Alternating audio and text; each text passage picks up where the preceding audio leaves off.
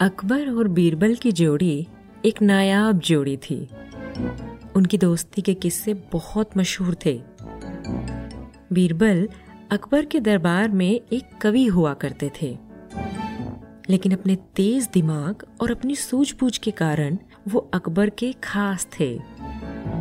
अकबर बीरबल की सलाह के बिना कोई महत्वपूर्ण काम नहीं करते थे। बीरबल ने जाने कितने ही मुकदमे सुलझाने में अकबर की मदद की थी। उनमें से एक किस्सा हम आज सुनते हैं।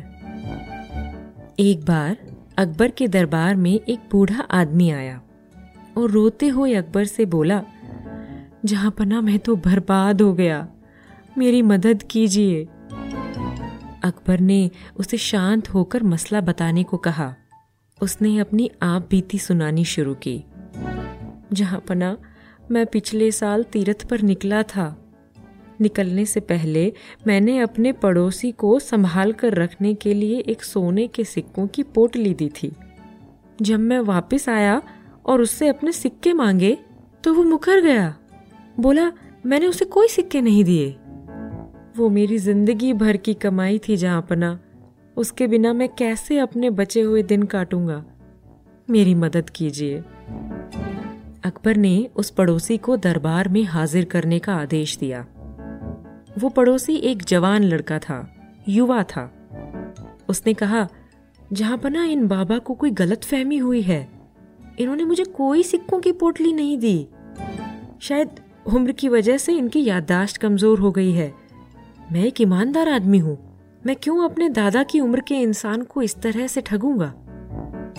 बीरबल को उस लड़के की बातों पर कुछ यकीन सा नहीं हो रहा था।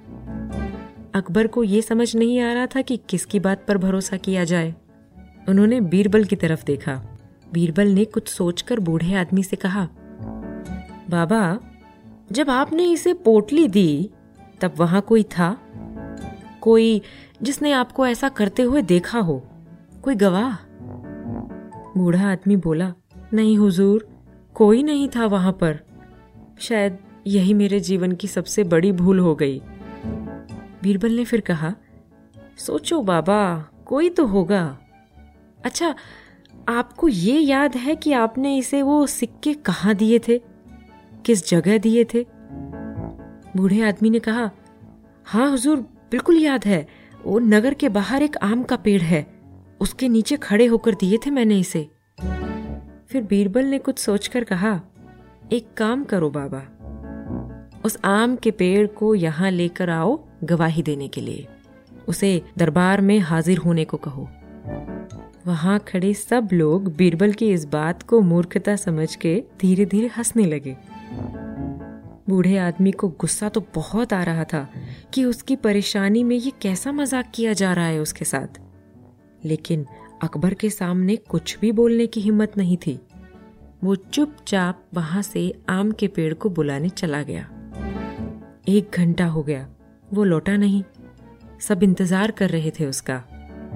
अकबर ने कहा, बीरबल, हम और इंतज़ार नहीं कर सकते। पता नहीं वो कब तक वापस आएगा। क्या पता वही झूठ बोल रहा हो और अब मौका देखकर भाग निकला हो? बीरबल बोले, नहीं, जहाँ पना। मुझे नहीं लगता वो भागा होगा। वो पेड़ को बुलाने ही गया है। और अब देखिएगा, वो बस पहुँचता ही होगा अभी। इस बात पर वो लड़का बोला, अरे, वो इतनी जल्दी नहीं आ सकते वापस। पता है वो आम का पेड़ यहाँ से कितनी दूर है? तीन घंटे से पहले यहाँ नहीं पहुंचेगा वो? ये सुनकर बीरबल के चेहरे पर मुस्कान आ गई।